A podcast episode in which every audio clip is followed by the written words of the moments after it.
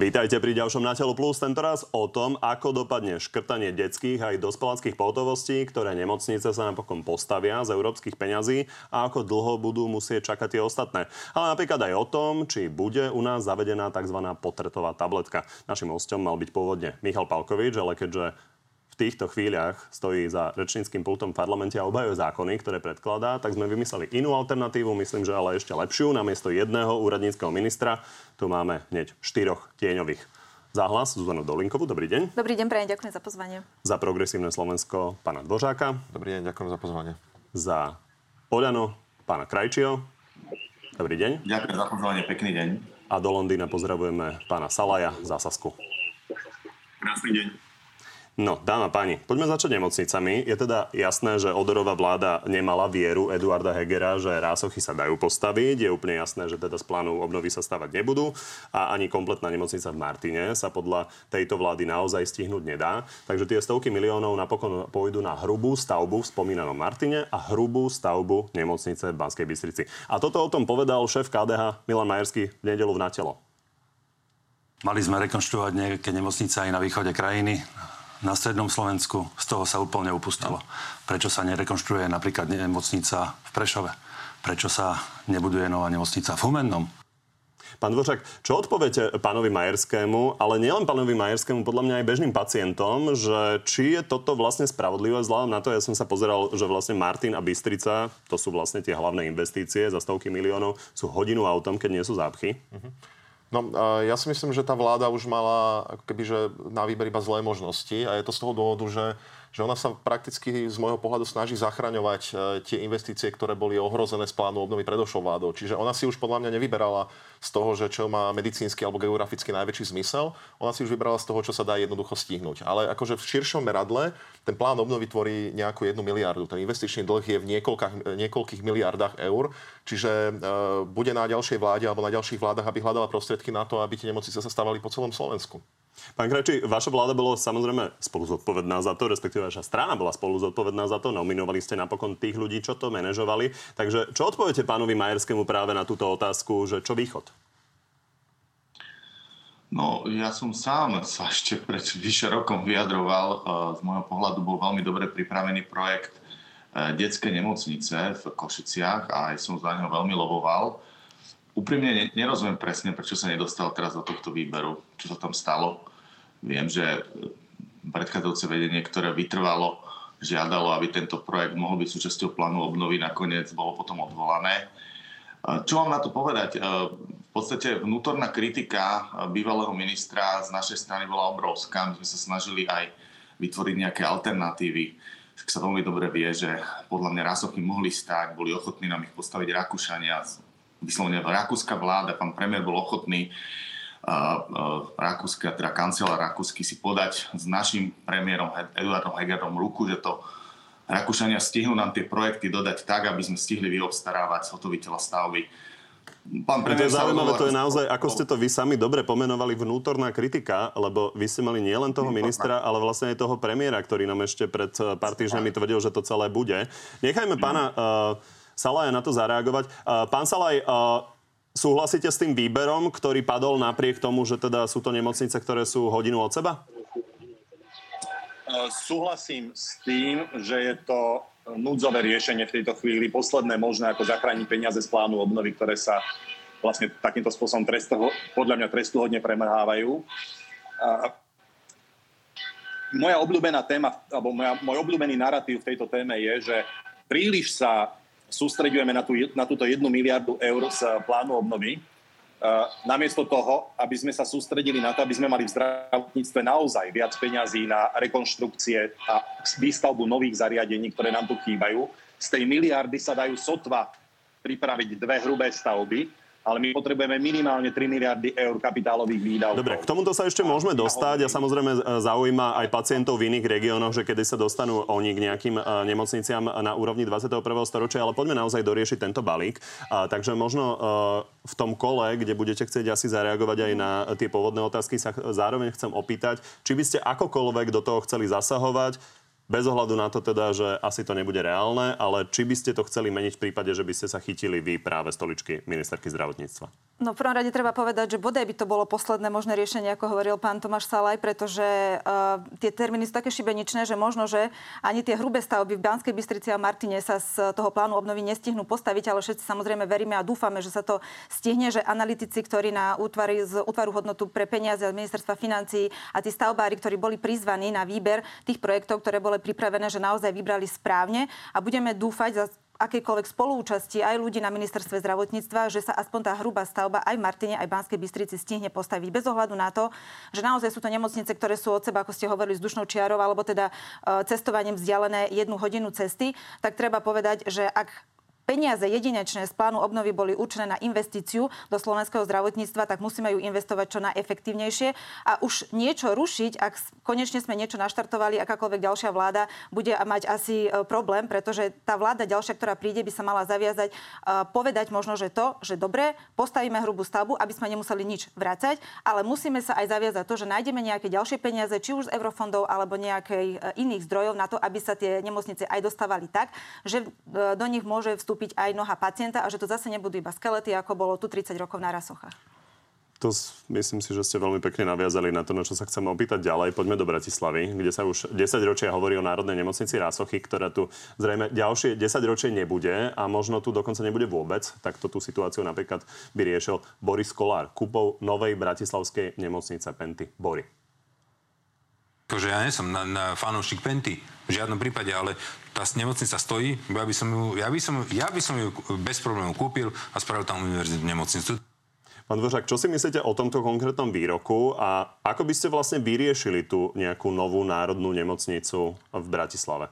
No, ja vnímam nemocnice a hlavne koncové štátne nemocnice, univerzitné a, a fakultné ako nejakú kritickú infraštruktúru štátu. Teda ja si myslím, že by štát si zaslúži mať svoje nemocnice alebo mal by mať svoje nemocnice fakultné, univerzitné v rukách. Je to nejaká základná garancia e, vychovávania lekárov, poskytovania starostov. No. versus stavanie na rásoch. Ja si, ja si myslím, že uh, rásochy už treba prehodnotiť. Bory určite ne, nekupovať. Štát potrebuje vlastnú nemocnicu v, uh, v Bratislave. Dôvody prečo? Že je to príliš malé? Tak, presne. A, a zároveň nie je to ani nadizajnované na lekárske kampusy. E, nie, nemá to taký objem, aký, aký si univerzitná nemocnica vyžaduje. Čiže, čiže štát určite potrebuje vlastnú nemocnicu. E, samotné rásochy už je na čase, aby boli prehodnotené, pretože tie informácie, ktoré presakajú, tak e, vyzerá to tak, že aj samotný projekt rásochy je možno na bode nula, ak, ak nerátame samotný pozemok, že máme. A je podľa mňa nutné sa zamyslieť nad tým, aj akú funkciu má mať rásochy. Lebo my sa tu bavíme o tom, že ideme postaviť nejakú budu, ale nebavíme sa o tom, aký má mať zmysel. Potom ideme do toho niečo napchať. Takže ja si myslím, že východ mesta aj kvôli geografickej dostupnosti je možno hodné zvážiť, ale zároveň sa musíme porozprávať... Bratislavčanov poviem, že to je na západe mesta, práve Rásochy. Uh, áno, presne tak. Čiže na vstupe do Bratislavy, od Trnavy, Žiliny a podobne Pres, si viac tak, viete tak, predstaviť takúto Na východnom okraji mesta kvôli geografickej dostupnosti. A zároveň si myslím, že musí, musí to aj obsahovať všetku starostlivosť. To znamená, že musíme sa zamyslieť nad tým, ako tam prípadne preniesť všetky špecializované ústavy, ktoré máme rozdrobené po celej Bratislave, máme ich tri. Rozumiem. Pán, pán Krajči, vy to vidíte ako? Uh, analyzovali, analyzovali by ste ešte, či vôbec rásochy stavať a či ísť vlastne inou cestou? Ja už som sa k tomu aj vyjadril. Myslím si, že to treba naozaj zanalizovať. A netreba rozprávať hypoteticky. O tom, že tá nemocnica by bola lepšie alebo bolo by ju lepšie postaviť na východe mesta, o tom sa už vie dlhé roky.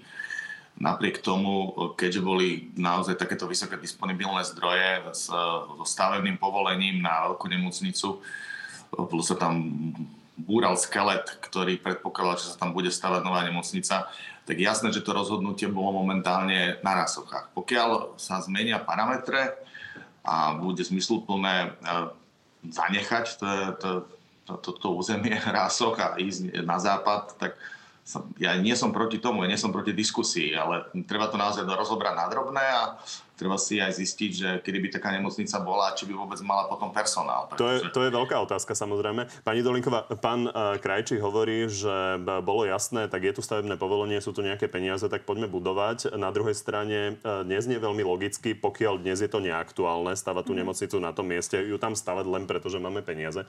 Vy síce kývete hlavu, ale vy ste tiež neprotestovali, nepoďme stavať tie rásochy.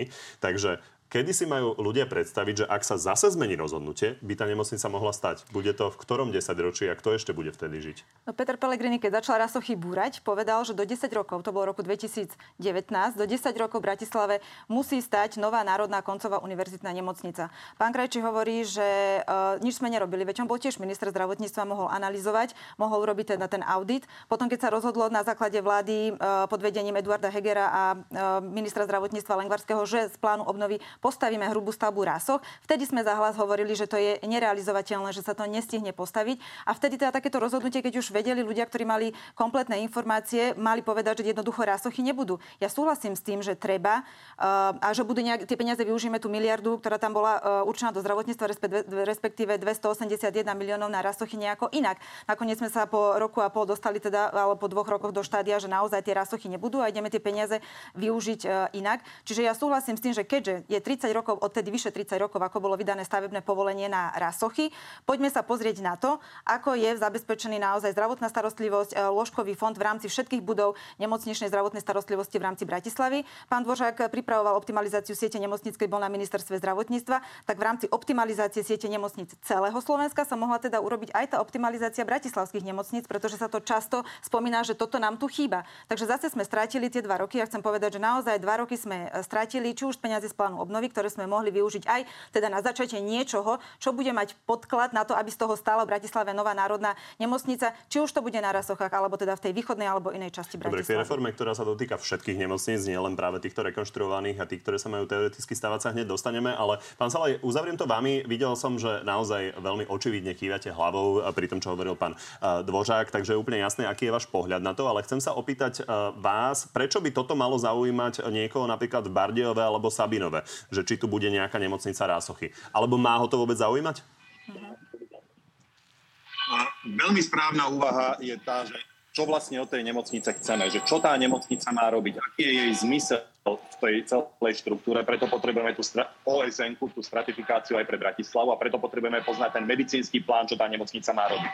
Ak to má byť, tak ako sa hovorí, koncová a národná nemocnica, tak pre človeka z Bardiova je to zaujímavá vec, pretože keď e, v Bardiove vyčerpajú svoje možnosti liečby, tak toho pacienta posúvajú na vyššie pracovisko, na najbližšie vyššie pracovisko alebo na ultimatívne, to koncové pracovisko, ktorým je uh, tá nemocnica v Bratislave. A potrebuje sa samozrejme ten pacient z Bardiova do tej nemocnice dostať. A preto je dobré, aby bola chodí na západe, lebo tým sa iba o jednu hodinu predlží cesta toho pacienta s sanitkou. Čiže áno, má to zaujímať všetkých, všetkých obyvateľov Slovenska, lebo to nie je bratislavská nemocnica, to je celoslovenská nemocnica. Rozumiem. A ešte otázka, aby sme, aby sme to uzavreli, od, lebo od pána Dvořáka sme jasne po, počuli jeho pohľad na e, kúpu tých borov, tak e, veľmi jednoducho jednou vetou, e, ten nápad Borisa Kolára je úplne mimo? Podľa vás ostatných, pani Dolinková? No, tá nemocnica dneska nesplňa tie požiadavky, ktoré by mala mať koncová univerzitná nemocnica. Čiže tá nie. je naprojektovaná ako peťková nemocnica v rámci optimalizácie siete nemocnic, čiže v žiadnom prípade dnes to nesplňa. Pán Krajčí? Ja by som sa chcel ešte vyjadriť. Uh, tie rásochy mali byť postavené... Len skúste mi odpovedať na tú otázku a pokojne dodajte, dodajte ešte svoj komentár. Čiže nápad s kúpou súkromnej nemocnice je mimo podľa vás. Sme nemali, že sme nemali analýzu a tak ďalej. Nie, tá analýza bola. My sme tie rasovky potrebovali postaviť čo najskôr práve kvôli personálu. My sme vedeli, že keď sa otvorí nemocnica Bory, tak to bude znamenať výrazný odliv personálu a ohrozí to vôbec možnosť postaviť veľkú komplexnú nemocnicu v Bratislave. A práve preto aj teraz sa rozprávať, že kde tá nemocnica bude umiestnená. Viete, možno na základe tej analýzy zistíme, že, že nemôže byť na západe Bratislavy umiestnená. Na východe myslíte, lebo na západe sú práve rásochy? Pardon, teda na východe umiestnená, pretože zistíme, že už nebude, keby, keby sme ho chceli postaviť veľkú, komplexnú, tak zistíme, že by sme museli možno zrušiť dve nemocnice, ktoré budú v strede mesta a tým pádom to už nebude vyhovať pre Bratislavu. Dobre. Skrátka, my sme stratili... Rozumiem, potrebujeme sa dostať aj k reforme nemocníc, takže skúste mi prosím odpovedať teda jasne otázku na otázku, riešiť tú situáciu tým, že sa kúpi nemocnica Penty, e, s tým nesúhlasíte? Bolo to jasne povedané s ostat, ostatnými predrečníkmi, že tu sa nedá urobiť tak, ako by si to niekto predstavoval. Rozumiem. Poďme teda k reforme nemocníc. Dôležité je, že akým spôsobom sa postavíte, nech už to bude mať ktokoľvek z vás v rukách k tej reforme nemocníc pána Lengvarského, ktorá teda prešla a ide postupne nabiehať. Uh, pán Dvořák, menili by ste čokoľvek na tých parametroch? Treba to nejako upravovať? Tú filozofickú stránku určite nie. To si myslím, že to je približovanie našej starostlivosti k tomu, tomu európskemu štandardu, to je bežným štandardom v ostatných vyspelejších krajinách.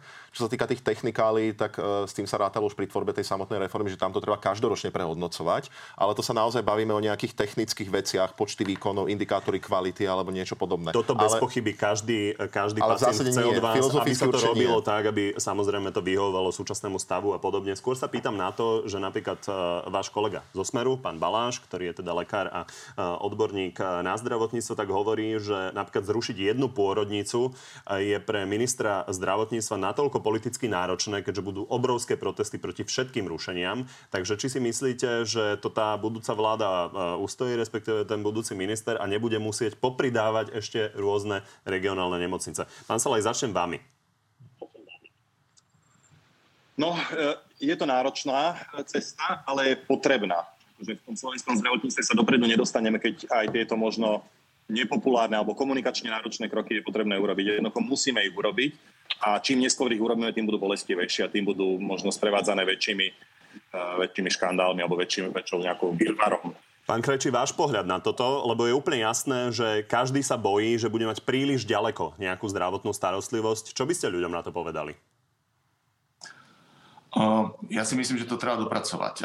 Tá reforma hovorila aj o novej sieti zdravotnej záchrannej služby, o nových sieti urgentov a to treba dopracovať. Netreba robiť teraz nesystémové zmeny, treba sa snažiť urobiť kvalitnú reformu a na základe a tu potom implementovať. No ale ja sa vás pýtam práve na to rušenie tých samotných budov, lebo to je samozrejme symbol, je tam napísané, že toto je nemocnica, viem, že tam môžem prísť, mám taký pocit, že to mám blízko ja, ja práve hovorím, že ja, ja, ja, to, ja v tomto nevidím veľký systém. Tam je jediná potreba, že máme prestarnutých pediatrov, ktorí to už nevládzu robiť. To pre mňa nie je úplne adekvátny dôvod keď nemáme alternatívy, kde tí ľudia naozaj budú a že nebudeme mať istú, že tá sieť dobre funguje. To je Kam veľmi zaujímavé. Pán Krejčí, zdá sa, že najtvrdším kritikom uh, predchádzajúcej vlády je uh, jej uh, bývalý člen.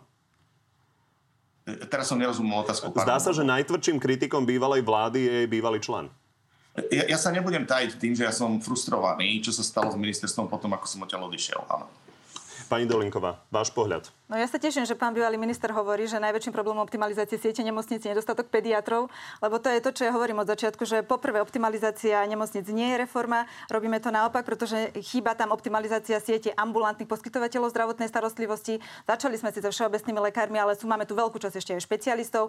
Určite je to podmienka čerpania peniazy z plánu Vy ste mi veľmi rušiť, elegantne odbehli k tomu, poviem. aby ste povedali, že máme problém s ambulantnými špecialistami. Tomu sa určite to je fakt. ešte. Hneď sa k tomu dostaneme. A ja sa vás pýtam na tú nepríjemnú otázku, že keď budete ministerkou zdravotníctva a prídu za vami vaši primátori, vaši starostovia, predsa len pán uh, Palkovič tvrdil, že on by uh, napríklad rušil podľa medicínskych kritérií viac toho, ale mm. je to mhm. politicky neúnosné.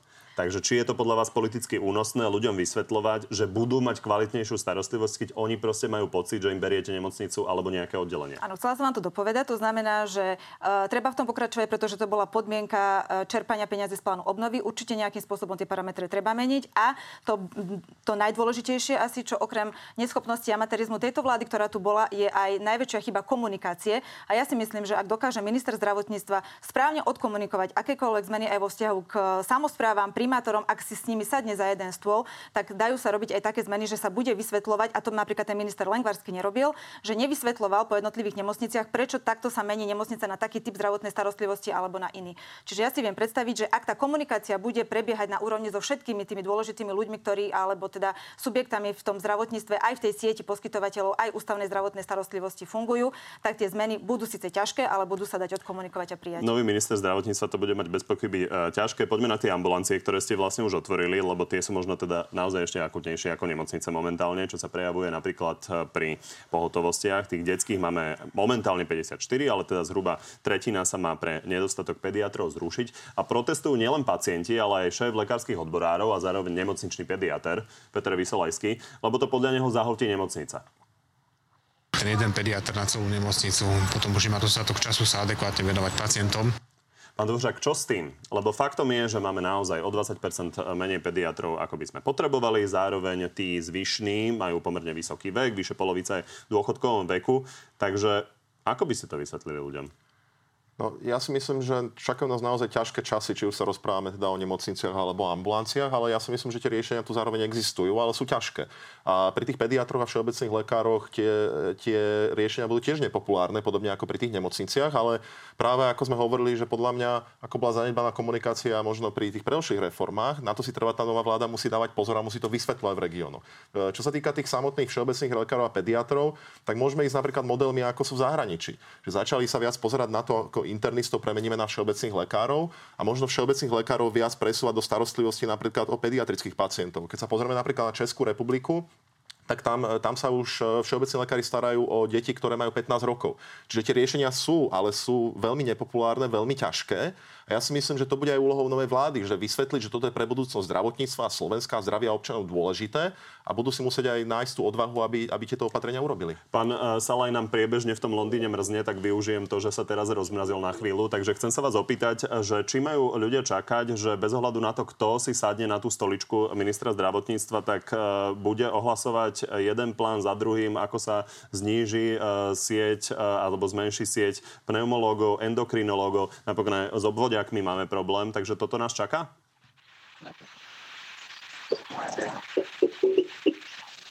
Takže trošku sa menej počujeme do Londýna, tak možno budeme musieť zopakovať otázku. Pán Krajči, čaká nás naozaj zúžovanie siete a ďalšie podobné kroky, ako počúvame teraz pri sieti pohotovosti? Pokiaľ sú možné racionalizačné kroky tak, aby pacient mal kvalitne zabezpečenú dostupnú zdravotnú starostlivosť, tak ich samozrejme treba urobiť, čo to bol nakoniec aj cieľ tej reformy, ktorú sme robili, s tým, že tam samozrejme by sa predpokladá, že dojde k určitému preskupeniu lekárov, ktorí sú na určitých pozíciách, kde ich možno až tak veľa nepotrebujeme, potrebujeme inde. Pán Božak... To je napríklad čo? Aká pozícia, kde nepotrebujeme no, tých lekárov? Práve som chcel nadviazať na to, čo pán Dvořák povedal, že on bol súčasť vlastne môjho týmu na ministerstve, kde sme umožnili ešte my, že internisti alebo inter, interná špecializácia sa veľmi ľahko v súčasnosti dá preklopiť na, na všeobecného lekára a takýmto spôsobom treba vlastne ďalej pokračovať a to je aj v zmysle toho, jak sa bude optimalizovať sieť nemocníc. Samozrejme, všetko je to aj o peniazoch, ako sa hovorí, to znamená, pokiaľ my uh, alokujeme dostatočné zdroje financií do, do primárnej zdravotnej starostlivosti, a, a, a naozaj uvoľníme to tam, tak si, ja som presvedčený, že bude väčší záujem pracovať práve v týchto ambulanciách. Však e, nakoniec tých e, lekárov, ktoré generujú fakulty, tu, tí, oni tu sú.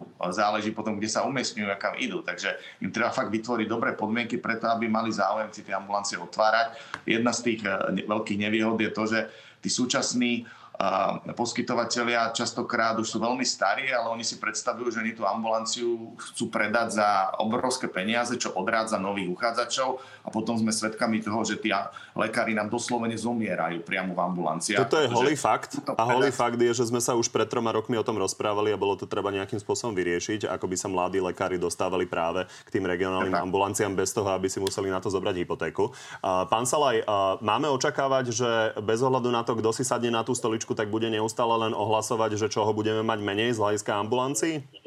Alebo sa to dá nejakým alternatívnym spôsobom riešiť, tak ako napríklad hovoril pán Dvořák? No, určite musíme rozmýšľať nad alternatívami, ale ja si hovorím, že v posledných týždňoch sa cítim ako zvestovateľ apokalipsy, keď e, vlastne na takéto otázky mám odpovedať áno, musíme si zvykať na to, že to bude horšie, že, že dostupnosť zdravotnej starostlivosti sa nemá prečo v najbližšom období zásadne zlepšovať a je potrebné robiť všetky možné e, kreatívne nápady, ako to heknúť, aby sme, aby sme e, neskončili o 10 rokov v horšom zdravotníctve, ako máme dnes. Ale určite nás čakajú ťažké kroky. Myslím si, že aj teraz e, Martin Smatana, analytik Smatana, vo veľkom rozhovore pre Denní povedal, že v podstate to, čo nám zostáva, sú už len nepopulárne a nepríjemné opatrenia, ktoré bude treba náročným spôsobom odkomunikovať ľuďom. A tie nemocnice majú na tých svojich urgentných príjmoch a centrálnych príjmoch problém samé u sebe, nie kvôli ambulantným pohotovostiam. To znamená, samotné ambulantné pohotovosti nedelia a nenásobia tento problém. Tento problém je napríklad spôsobený veľmi nedostatočnou osvetou s tým, že ľudia chodia s trojtyžňovými zraneniami na urgentné príjmy, chodia so soplíkmi na pohotovosti a pochopiteľne toto spôsobuje, že sú tie pohotovosti a centrálne príjmy preťažené, riešia vo veľkej časti prípadov poviem to, že banality, ktoré tam nemajú čo robiť. Pán Dvořák a pani Dolinková majú vzhľadom na preferencie najbližšie k tomu, že by sa teda tými e, ministrami zdravotníctva reálne mohli stať. Pani Dolinková, chcete tam si vôbec ísť sadnúť? Vzhľadom na to, čo hovorí pán Salaj?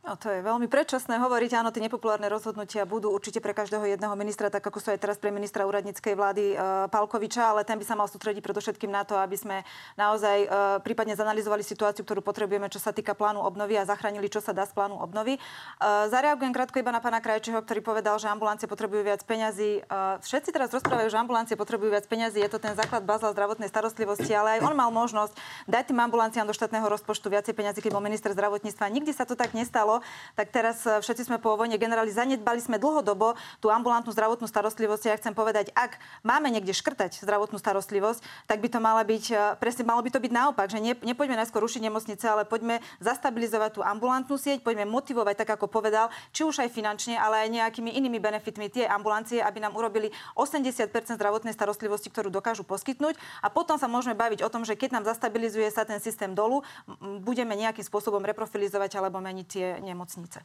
Hovoríte o peniazoch, ale na to treba peniaze, lebo Určite zvýšili áno. sa platy lekárom v nemocniciach, Určite nejakým áno. spôsobom to bude treba dorovnávať v ambulanciách, aby boli vôbec motivovaní. Ak sa to nestane, tak ja sa obávam, že tie e, naozaj ambulantní lekári nebudú mať motiváciu mať zmluvy so zdravotnými poisťovňami a nebude dostupná e, zdravotná starostlivosť verejného zdravotného poistenia minimálne pri tých špecialistoch, ktorí zmluvy e, nemusia mať so zdravotnými poisťovňami. Poďme ešte k jednej téme, ktorú má na stole minister zdravotníctva, a to je potratová tabletka.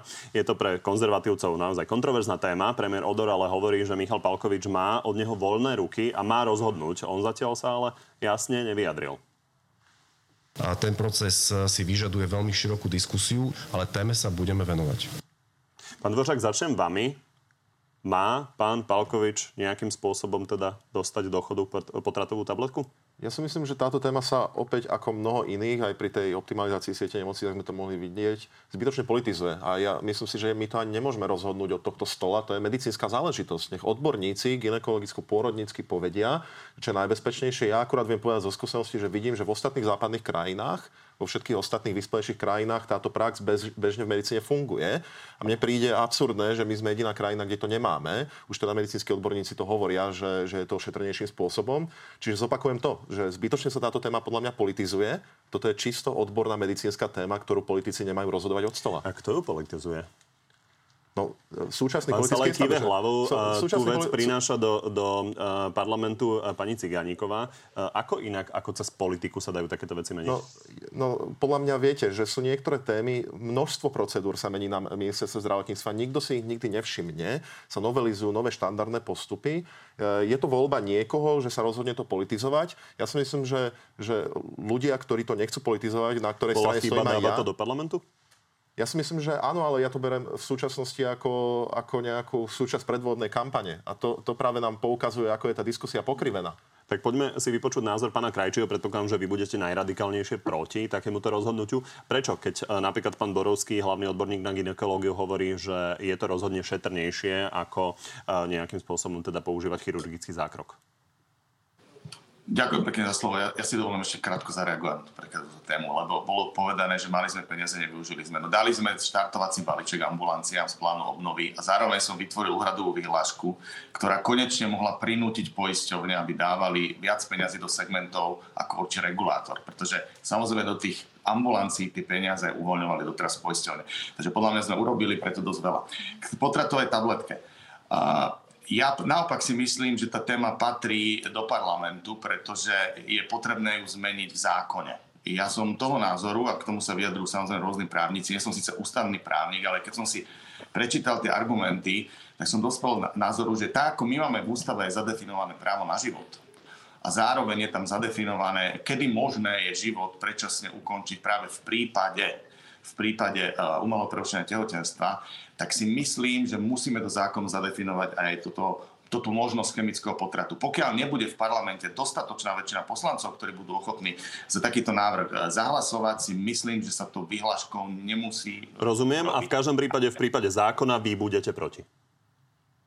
No, ja som momentálne teraz nehlasoval, som bol zvedavý, jak to dopadne, ale dopadlo to tak, ako to už raz dopadlo. Takže v tomto parlamente momentálne áno, ja nie som za to, pretože tá drvivá väčšina poslancov neschvaluje takýto typ eh, interrupcie. Pani Dolinková, a nehovorím o medicínskom použití tej, to, to, to, to, to, to, tej tabletky, pretože ten samozrejme je ešte medicínske použitie, ktoré veľmi odporúčam. A to sú práve také tie místa borčné, ak sa to hovorí, kedy takúto tabletku je dobré, aby, bola, aby sa mohla použiť u nás pani Dolinková? Do tohto počasia, do tohto parlamentu to určite nie je téma. Nemalo by sa to takýmto spôsobom riešiť, ako sa to rieši. Súhlasím s tým, že je to vyslovene odborná otázka. Pokiaľ budeme mať kľudný, normálny parlament, odborne aj erudovaný, ktorý bude riešiť veci spokojom, kľudom bude a bude mať plnú podporu. A, po ktorých voľbách? Tu uvidíme, ak či sa taký podarí postaviť. Tak potom je to naozaj téma do dobrého počasia, baviť sa o tom, ako uh, aj medicínsky uľahčiť a možno, že zlepšiť, ak to funguje aj teda vo vyspelých eh, krajinách, prístup ženy k interrupciám. Ja si myslím, že pokiaľ to bude mať odborné, ja osobne ako Zuzana Dolinková chcem povedať, že a nie som teda ani poslanec, ani nebudem teraz za to hlasovať a nemám možnosť za to hlasovať, si myslím, že ak to má medicínske opodstatnenie a je to pre ženu šetrnejší spôsob e, potratu, tak nevidím problém, prečo by sa to nemalo. Pán Salaj, už to uzavrime naozaj len vašou reakciou na to, že napríklad pán Dvořák kritizoval, že, že to priniesli do parlamentu, myslím, zo strany pani Cigánikovej. Tak je to téma, ktorá, ktorú si myslím, že je veľmi neskoro, aby sme o tom teraz hlasovali v roku 2023. Tá tableta tu už mala byť na trhu dávno a mala byť dostupná ženám dávno, pretože ich traumatizujeme naozaj chirurgickými potratmi, ktoré majú negatívny vplyv na ich zdravie, na ich budúce reprodukčné zdravie. A tabletka tu už mala byť dávno. Každým ďalším dňom o ktorý neskôr schválime tento, e, tento zákon a prístup k tejto, k tejto modalite, tak o to viac trápime slovenské ženy. Poďme na záver ešte na jednu aktuálnu tému z parlamentu, na čo máte tiež diametrálne odlišný názor, a to je zisk poisťovní. SAS v ňom e, navrhuje zmenu. Pán Krajčí, vy obvinujete SAS e, opäť, že slúži pente. Prečo? Ten, ten zákon, tak ako je predložený, je veľmi škodlivý pre slovenské zdravotníctvo. By som povedal, vyňali z neho limit nákladov na zdravotnú starostlivosť, teda povinnosť poisťovní, koľko z vybraného poistného musia investovať naspäť do zdravotníctva a opakujem z verejného zdravotného poistenia. Toto je veľmi nebezpečné, špeciálne, špeciálne poistenia dôvera tam má nerozdelený z minulých rokov, odpisuje si ako jediná kmeň poistencov, čo, čo, je, čo, čo je určitým spôsobom z môjho pohľadu nonsens, ale dovolili im to a tým pádom ona si dokáže takýmto spôsobom vyťahovať peniaze zo zdravotníctva. Takže nie je to len o tom zisku. Ale samozrejme, keď sa chceme baviť o tom, že zvyšovať zisk poisťovňam, budem, sme jediná krajina v Európskej únii, ktorá to dovoluje z verejného zdravotného poistenia si vyberať zisk. Ale keď sa chceme o tom baviť, tak potom tam chcem vidieť naozaj kvalitné argumenty, prečo to ideme urobiť. Napríklad, že poisťovie budú mať povinnosť objednávať svojich pacientov na vyšetrenia, tak, aby sa do maximálnej čakacej lehoty dostali, do maximálnej čakacej lehoty dostali na vyšetrenia. Keď tam takéto niečo bude, tak Rozumiem, tak nechajme zareagovať pána Salaja. Ja taký problém by som nemal. Pán Salaj, prečo treba zvyšovať percento zisku poisťovní? Netreba zvyšovať percento zisko poisťovní, treba dať poisťovňam nejakú domácu úlohu, čo majú urobiť pre svojich pacientov, pre svojich poistencov. Dnes žiadnu takúto domácu úlohu nemajú. Pán Krajčí hovorí, že v tom zákone e, nedávate takéto úlohy. Ale jasné, že dávame v zákone. Inak z okolností je to zákon, ktorý 28. septembra minulého roku schválila vláda Eduarda Hegera. Bol to pôvodne vládny návrh zákona. Sú tam tzv. KPIs, teda Key Performance Indicators, teda nejaké ukazovatele, ktoré musí zdravotná poisťovňa splniť na to, aby si te, ten zisk mohla vyplatiť. A jedným z tých kritérií je napríklad zníženie čakacích lehôd. Druhým z takých kritérií je zvýšenie počtu preventívnych prehliadok nad poistným kmeňom. To znamená, ak tá poisťovňa urobí niečo pre svojich pacientov, dá im pridanú hodnotu, tak môže za to dostať odmenu. Keď im tú pridanú hodnotu dá, tak, tú, eh, tak ten zisk si zobrať nemôže toto je vlastne pointa toho celého zákona, aby sme skvalitnili, zlepšili a zdostupnili zdravotníctvo pre poistencov. Ďakujem. Pani Dolinková. Ja si myslím, že odmeňovať za kvalitu je samozrejme správne, pretože inak nemôžu tie poisťovne medzi sebou superiť vlastne ani o to poistenca, o, t- o tú službu poskytovania kvalitnejšej zdravotnej starostlivosti. Napriek tomu uh, si myslím, že tak ako je v súčasnosti nastavený systém výberu verejného zdravotného poistenia, nie je úplne v poriadku, pretože áno, všetky tie peniaze, ktoré my si vyberieme a idú na zdravotnú starostlivosť, by mali byť aj cez tie zdravotné poisťovne poskytnuté vypnuté a zaplatené na zdravotnú starostlivosť. Napriek tomu naše zdravotné poistenie fungujú ako obchodné spoločnosti, nie sú iba správcami peniazy, ale nakladajú s tými prostriedkami e, zdravotného poistenia. To znamená, že je prirodzené, že majú tvoriť zisk, pretože každá obchodná spoločnosť vzniká za účelom tvorby zisku. To znamená, že za mňa by bolo e, ideálne, keby sme ten, keby sme ten systém, áno, keby sme ten systém zmenili, možno, že zdravotné poistenie by boli iba správcovia a za tú správu by si potom vyberali zisk, ale peniaze z verejného poistenia by dávali všetko na poskytovanie no, zdravotnej starostlivosti.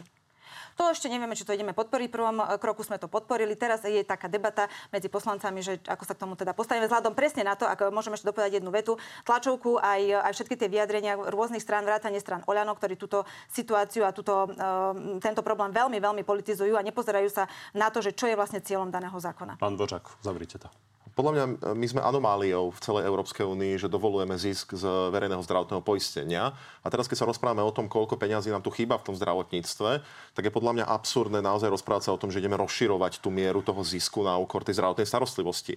A ja keď sa pozerám, ja by som súhlasil za normálnych okolností, keď už máme nejaký systém s kritériami kvality, ale ten zákon podľa mňa toto neobsahuje tak veľmi explicitne. Tam je napísané, že ten zisk sa rozširovať iba zákonné kritéria, platovnú schopnosť, rezervný fond, zazmluvňovanie lekárov. To už dneska oni robia, to svojich povinností. A za to ich viac odmeňovať, čo už dneska svojich povinností, tak ja si myslím, že toto nie je dobré riešenie. Tak vám všetkým ďakujem. Ďakujem pani Dolinkovej, pánovi Dvořákovi, pánovi Salajovi aj pánovi Krajčimu. Ďakujem pekne, dovidenia. Ďakujem pekne. Z dnešného Na telo plus je to všetko. Pri ďalšom sa vidíme opäť v útorok o 14. a naživo na TV novinách, alebo si nás nájdete v archíve a na podcastoch. Príjemné popoludne ešte. Takže poďme ešte na divácké otázky a začnem Nikoletou na všetkých vás štyroch. Ona sa pýta, koľko dostali za COVID podvod? Tá otázka smeruje k tomu, že tu máme naozaj ľudí, ktorí sú presvedčení o tom, že nemôžu dostať eh, transfúziu od očkovaného. Máme tu ľudí, ktorí sú presvedčení o tom, že COVID neexistuje. Eh, máme tu rôzne zvláštne presvedčenia. Ľudia začínajú šalieť okolo zdravotníckých tém a zaujíma ma, ako ich chcete liečiť. Vzhľadom na to, že potom sa ťažko liečia ľudia, keď sú presvedčení o tom, že idete zabiť alebo im dať čip. Ja som nedostala nič za žiadny COVID podvod a nemám pocit, že som nejaký COVID podvod spáchala, alebo že som sa v nejakom COVID e, podvode dokonca podielala. Pán Krajčí, ako by ste to riešili? To, že tu máme pribúdajúce percento ľudí, ktorí neveria lekárom. Tak ináč ako komunikáciou, ktorá bude dôveryhodná, bude tieto dezinformácie vyvracať sa to asi nedá. Je mi ľúto, že ľudia napriek tomu, čo sme si zažili v tejto krajine, budú opäť COVID zľahčovať alebo eventuálne vytvárať nejakú ilúziu, že, že za tie úmrtia môže niečo iné. Dobre, jedna vec je, že vám je to ľúto a povedzte mi, že akým spôsobom by ste sa vysporiadali s Nikoletou, keby ste ju stretli na ulici a ona sa vás opýta, koľko ste dostali za COVID podvod? Takže nedostali sme určite, že nič za COVID podvod a my chodíme teraz, a to najmä Igor Matovič, ale aj ja zopak s ním idem, ale tieto otázky tohto typu sú stále na tých diskusiách a vysvetľujeme neúnavne takýmto konšpirátorom, dezinformátorom a, a odpovedáme na ich otázky a snažíme sa im naozaj vysvetliť, že to, čo mu veria, je, je, je hlúposť. Dobre, ďakujem pánovi Krajčimu, on musí bežať späť do parlamentnej ďakujem, sály. Ja, Pán Dvořák, uh, pokračujem vami, takže ako liečiť ľudí, ktorí neveria tým, čo ich majú liečiť? No, e, najnovšie výskumy ukazujú, že my sme krajina, ktorá je náchylná najviac na dezinformácie, ale myslím si, že to je úloha štátu, či už školstvo trénovať kritické myslenie, alebo zároveň strategická komunikácia. Keď ideme robiť nejaké opatrenia aj v rámci covidu, je úlohou toho štátu, podobne ako sme sa rozprávali pri tých reformách, to kvalitne odkomunikovať. Ja si myslím, že tu sú samozrejme rezervy, treba ich vylepšovať. Pán Salaj. No, tak COVID podvod. Máme tu 20 tisíc naviac zomretých ľudí, ktorí by neboli bývali zomreli, keby tu COVID nebol. To znamená, asi to úplne podvod nebol. Nedostal sa za to ani cen, strávil som jeden rok na štadióne tým, že sme zaočkovali 400 tisíc ľudí, vďaka tomu zomrelo menej ľudí na COVID. A čo s tým treba robiť? No, bolo to tu povedané, komunikácia, ale... E, čo by ste spravili s pacientom, Myslím, ktorého by ste stretli, a ktorý by povedal, že on nechce transfúziu e, od človeka, ktorý je zaočkovaný? keď nechce transfúziu, tak e, človek má právo odmietnúť poskytnuté zdravotnej starostlivosti. Je to jeho vlastné rozhodnutie. Má právo podpísať. No, je že zomrie. Má právo zomrieť, keď chce. No, tak ale ľudia sú svojprávni a plnoletí. Poďme na Pavla. Ako prilákať lekárov zo zahraničia? Pán Dvořák. No, e, je to podľa mňa, my sme robili aj prieskum v minulosti, teda čo lekárom najviac vadí. Podľa mňa musíte poznať najprv dôvody, čo im vadí. A tie platy, to je až na nejakom 5. 6. mieste. Keď sa pozrite na to, čo lekárom prekáža, prečo nechcú robiť na Slovensku, ale aj sestram ostatnému personálu, tak je to vzdelávanie, kariérny raz, e, žiadna vízia. Čiže e, preto na tomto pracovať. A ja si zároveň myslím, že ako máme už rôzne schémy na návrat navrátilcov do úradov, na ministerstva napríklad, to treba urobiť napríklad aj pre, pre lekárov, uľahčiť im ten príchod čo najviac. Ale, ale nerozprávame sa podľa mňa len o našincoch, rozprávame sa napríklad aj o tretich krajinách. My sme napríklad nedostatočne využili e, príchod ukrajinských lekárov, sestier a podobne, aby sme im uľahčili rôzne tie byrokratické procesy. Čiže, čiže čaká nás veľa práce, ale je to potrebné. Pani Dolinková. Uh, súhlasím s tým, že peniaze nie sú vždy tie prvé, ale napriek tomu aj tie peniaze sú rozdiel, ktoré sa tu už nejakým spôsobom vyrovnalo. Za mňa je veľký problém napríklad aj taký, že komunikačné a vzťahy medzi jednotlivými druhmi lekárov, lekárom a pacientom, že aj toto na Slovensku nám trošku pokulháva, ako sa hovorí v Čechách, pretože mám teda aj ja svojich spolužiakov a známych, ktorí pracujú v Čechách ako lekári a hovoria, že tamto prostredie aj tie vzťahy na pracovisku, bez ohľadu na to, že teda sa bavíme o nejakom materiálno-technickom vybavení, tak aj tie medziludské vzťahy sú lepšie. A my za hlas e, máme aj takú víziu možno, že e, ponúknuť nejaké štartovacie balíčky takým profesiám, ktoré sú nedostatkové, či sa to týka zdravotníkov alebo možno aj učiteľov, aby e, nie, že ak odídu do zahraničia, tak niečo zaplatili, ale presne, aby tu zostali pracovať na Slovensku, aby vlastne neodchádzali študovať do zahraničia, ale tu Toto pôvodne robili. propagovali vaši kolegovia, keď teda ešte boli v smere. Robert Fico s tým prišiel. Že máme nechať medikov zaplatiť a oni nám potom Ale to nebolo, že zaplatiť. My hovoríme, že nie zaplatiť, ale že my im rovno dáme niečo, aby tu zostali. Nie, nie, lenže pôvodne teda vaši kolegovia, keď ešte boli v smere, pre, presadzovali opak. Pán Salaj? No, zdravotníka na Slovensku neudržíme, pokiaľ máme otvorené hranice a pokiaľ slovenské zdravotníctvo nevyzerá tak atraktívne, ako vyzerá napríklad české, alebo rakúske, alebo nemecké. A akýmikoľvek balíčkami sa nám toto nepodarí zvrátiť. Najprv musíme zvýšiť atraktívnosť slovenského prostredia pre tých zdravotníkov, aby tu chceli zostať aby tu e, zostali napríklad aj študovať. Väčšina Slovákov chodí študovať do najväčšej e, slovenskej lekárskej fakulty do, do Brna. A e, budúcnosť naozaj vidím v tom, že budeme musieť veľa vecí urobiť v štátnych nemocniciach, kde sú tie najhoršie ponorkové choroby a kde je to najmenej atraktívne prostredie, kde majú tí mladí absolventi najmenšiu perspektívu svojho kariérneho rastu. Tam treba začať rozplietať tento problém v štátnych nemocniciach na Slovensku. A ešte tu mám 4 otázky z Instagramu, na ktoré sa o každej dá baviť hodinu, ale zároveň na každú z nich sa dá odpovedať jednou vetou. Tak aby sme mali naozaj akože prehľad toho, ako vidíte tie veci, tak vás chcem poprosiť na, naozaj Niektoré sa dajú aj áno, nie dokonca. Skúsime. Takže začneme Matúšom. Ktorá krajina EÚ má horšie zdravotníctvo ako my? Pán Dvořák. Bulharsko, Rumunsko, a do veľkej miery už sa doťahuje aj Maďarsko. Ja som chcel povedať, že Bulharsko, Rumunsko tiež. Pán Salaj? Áno, správne odpovedal Oskar. Michal, čo by urobili ako prvé v kresle ministra zdravotníctva? A nepovedzte nám 5 vecí, povedzte nám naozaj prvé, čo, z čoho vyplýva, že čo je vaša absolútna priorita. Pani Dolinková. Viete čo, za mňa tým, že sme v takom štádiu, že potrebujeme dočerpať tie peniaze z plánu obnovy, treba určite nastaviť tie procesy tak, aby sme toto čo najviac uh, mohli tie peniaze. Ja viem, že to nie je toľko veľa peňazí, že naozaj je to jedna miliarda, ktorá do zdravotníctva môže pritiec, ale ak potrebujeme toto uchopiť, teraz to bude ešte aj na jeseň, to bude kľúčová téma, aby sme tie milníky stihli, tak asi sa tomuto treba venovať. A ale keby to, to je... bolo náhodou nastavené už? No to nebude. Pán Salaj? Uh, ospravedlňujem sa, že to bude taká nudná odpoveď, ale e, v prvom rade treba upratať ministerstvo zdravotníctva. Robí tam vyše tisíc ľudí a samotné ministerstvo navzájom jednotlivé poschodia medzi sebou nekomunikujú. Ako chce takýto orgán potom riadiť 100 tisíc zdravotníkov v celom systéme, najprv treba upratať ministerstvo, lebo ryba smrdí od hlavy, ako sa hovorí. Pán Dvořák. Ja poviem, treba sa venovať zdraviu, nielen zdravotníctvu. Ak už niekto má byť pacientom, tak podľa mňa prvým kontaktom by mala byť všeobecná ambulancie, to musí byť chrbtica nášho systému, treba upratať nemocnice, investične, manažersky, a treba upratať aj systém, ako sme sa tu bavili napríklad o poistnom systéme. A to za 4 roky nestihnete. Uh, treba to naštartovať všetko naraz. Pricha- prichádzam ja na otázku, ktorá je podľa mňa dosť zaujímavá a bude dosť podstatná. Budete robiť reálne konkurzy na riaditeľov nemocníc? Koho sa teraz pýtate? Mňa? Všetkých troch. Tak môžem odpovedať kľudne aj ja. Uh, ja, ja, ja vám poviem najprv zoširšia, že ja si myslím, že tie nemocnice musia fungovať inak, musia mať tzv. sieťový holdingové riadenie.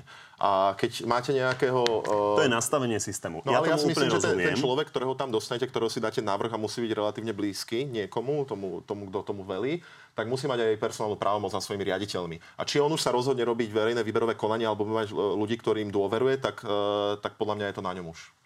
Pani Reálne výberové konanie znamená, že normálne to bude výberové konanie, nebude to iba nominant ministra, hej? Tak ste mysleli? Ja si myslím, že áno. Myslíte? Keby ste to mali Ja, v rukách. ja by som to urobila tak, že by som urobila výberové konanie. Pán Salaj, Áno. výberové konania.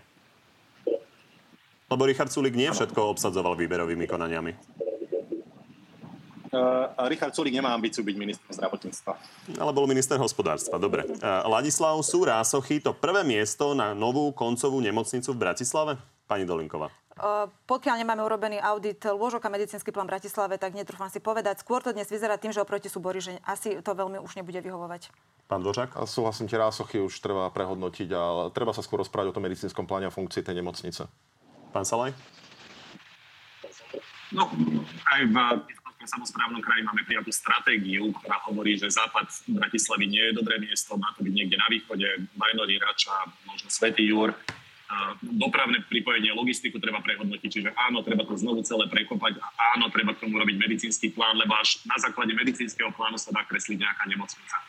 A možno A posledná? medicínsky plán vidie tak, že to budú nakoniec rásochy. Ale musíme mať tie dáta. Ale zatiaľ to nepredpokladáte, rozumiem. Záverečná otázka, ktorú ste už do veľkej miery prediskutovali, ale aby bola jednoznačná, jasná odpoveď. Samo, zaviedli by interrupčnú, interrupčnú tabletku?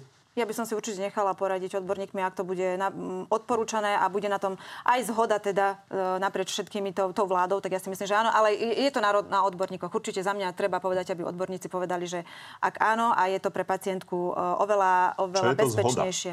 Lebo určite nájdete odborníkov, ktorí budú proti. tak väčšina odborníkov aby bola za. Aby to vychádzalo z mnohých relevantných štúdí. Ale veď ja si myslím, že na tom nie je nejaký rozpor teraz. Veď e, keď hlavný odborník pre ginekológiu povie, že takéto sú dáta a tak toto funguje, tak mali by sme sa predsa toho držať. Pán Dvořák? Ja si tiež myslím, aby som to nerozhodoval na základe osobného názora. Myslím si, že ten odborný konsenzus už v súčasnosti tu je, aby sme to mali mať. Pán Salaj? Presne tak, ten odborný konsenzus tu je. Odborníci povedali, že je to správne, je to správne a používa sa to v iných krajinách. Používame tento argument, že pozrime sa do iných krajín, tak sa pozrime do iných krajín a zaveďme už tú tabletku. Prestaňme traumatizovať ženy chirurgickými potratmi. Pani Dolinková, tak je konsenzus, či nie? Pokiaľ je a budem to vidieť a bude to aj... e, Ale Pani ho vidí, a vy ho som, nevidíte. Ja som, e, ja som tie data videla, aj, aj naozaj som sa tomu zaoberala touto témou, takže ja si myslím, že ten konsenzus je. Dobre, tak ďakujem pekne. Ďakujem pekne. Ďakujem.